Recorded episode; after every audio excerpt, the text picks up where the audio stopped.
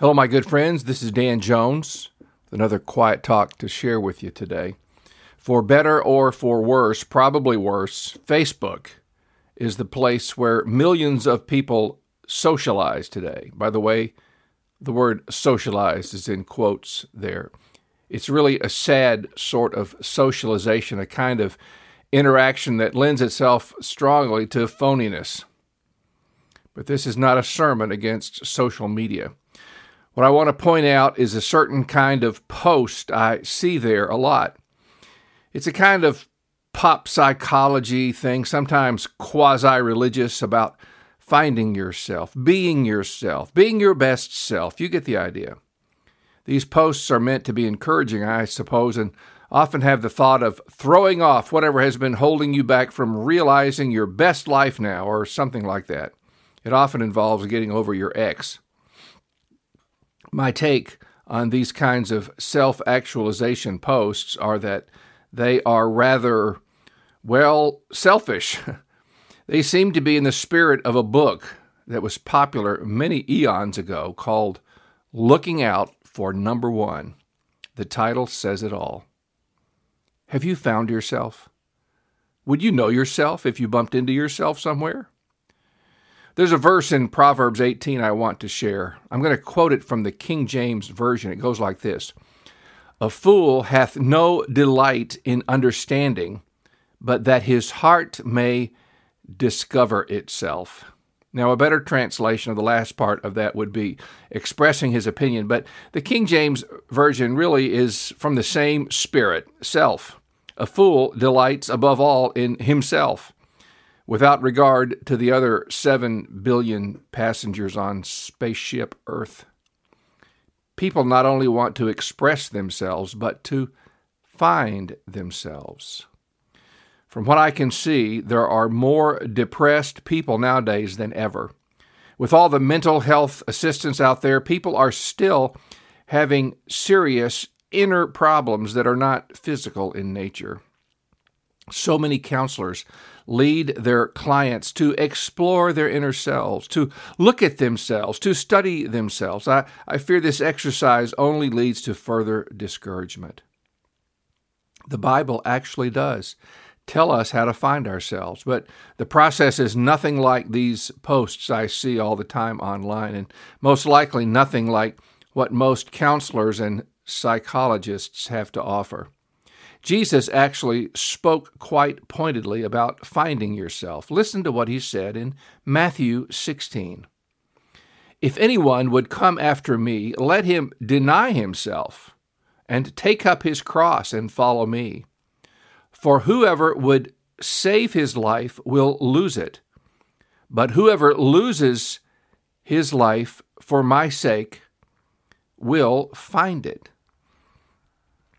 I think we could aptly translate whoever would save his life as whoever tries to find his life. How many people today realize that the key to finding yourself is to first die to yourself? Not many, I imagine. You find your life by losing it. You must die to yourself and all those impulses to be yourself all by yourself.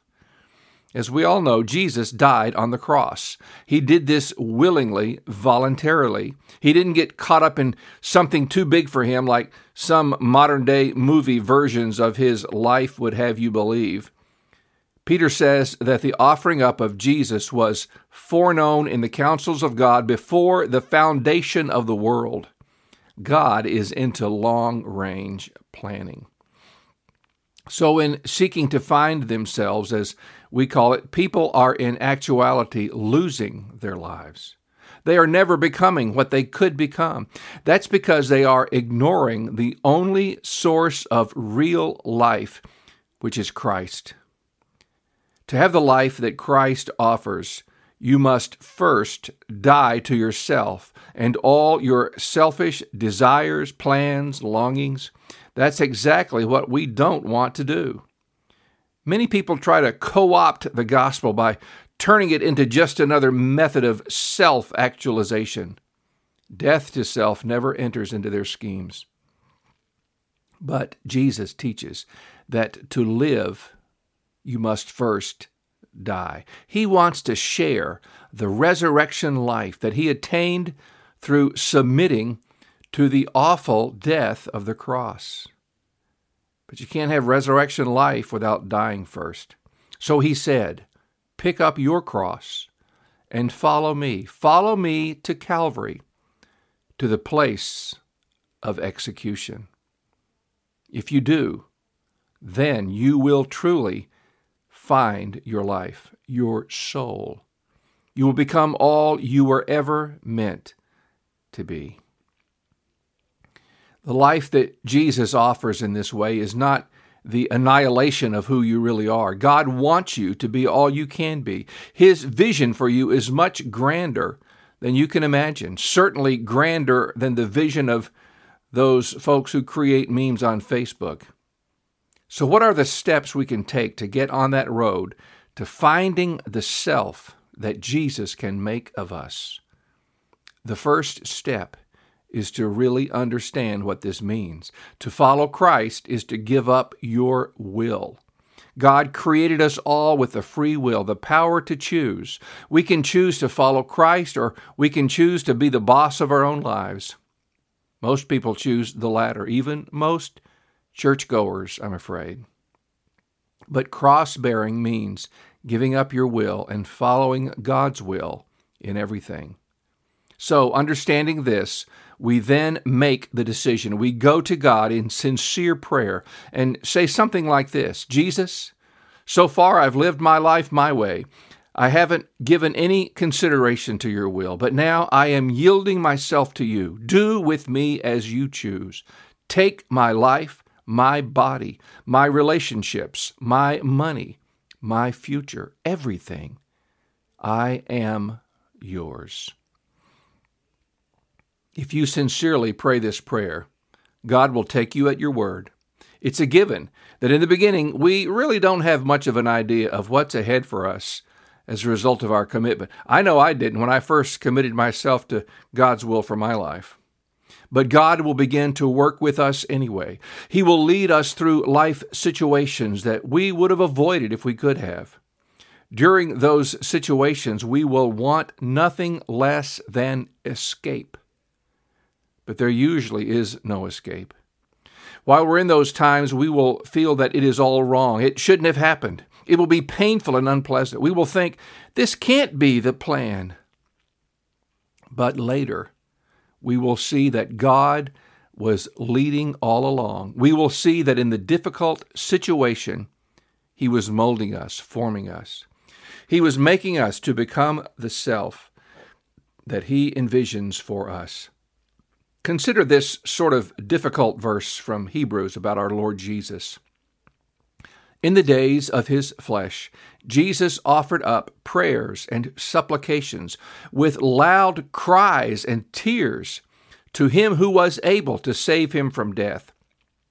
And he was heard because of his reverence. Although he was a son, he learned obedience through what he suffered, and being made perfect, he became the source of eternal salvation to all who obey him. Now, this doesn't imply that Jesus was ever disobedient, just that as he followed the voice of his Father, the path was gradually revealed to him. The mention of loud cries and tears shows that it wasn't easy. And the point for us is that if Jesus the holy and eternal Son of God, had to go through this kind of process in fulfilling his mission, how much more will we? It will not be easy, but it will yield a result that will become precious and even priceless to us. Some of the things I've gone through in my life at the time seemed so wrong, so painful. But as I look back now, I wouldn't trade what God did in me during those times for the whole world. Because of them, because in them, God has helped me to find myself, the self He is creating me to be, the self that can bless and help others to find this glorious life as well. Take up your cross, follow Jesus lose your life so you can find it. Heavenly Father, I thank you that Jesus took up his cross, that he laid down his life, that he came to this earth from the glory of heaven, took upon the form of a servant, was made in the likeness of men, and then being found in appearance as a man, he humbled himself and became obedient unto death, even the death of the cross. And so God now has highly exalted him and given him the name that is above every name. Lord Jesus, help us to follow you to Calvary. Help us to die to ourselves that we might live to God, that we might be the person, the man, the woman, the young person that God wants us to be. In Jesus' name, amen. My dear friend, pray for us as we're seeking God at the Bread of Life Anglican Church, where we meet on Sundays at 10 o'clock, 1809 Union Street in Schenectady, New York. If you do not have a church home, if you live close by, we would love to meet you there, 10 o'clock Sunday. As always, you may reach me by email at father.danjones at outlook.com. God bless you.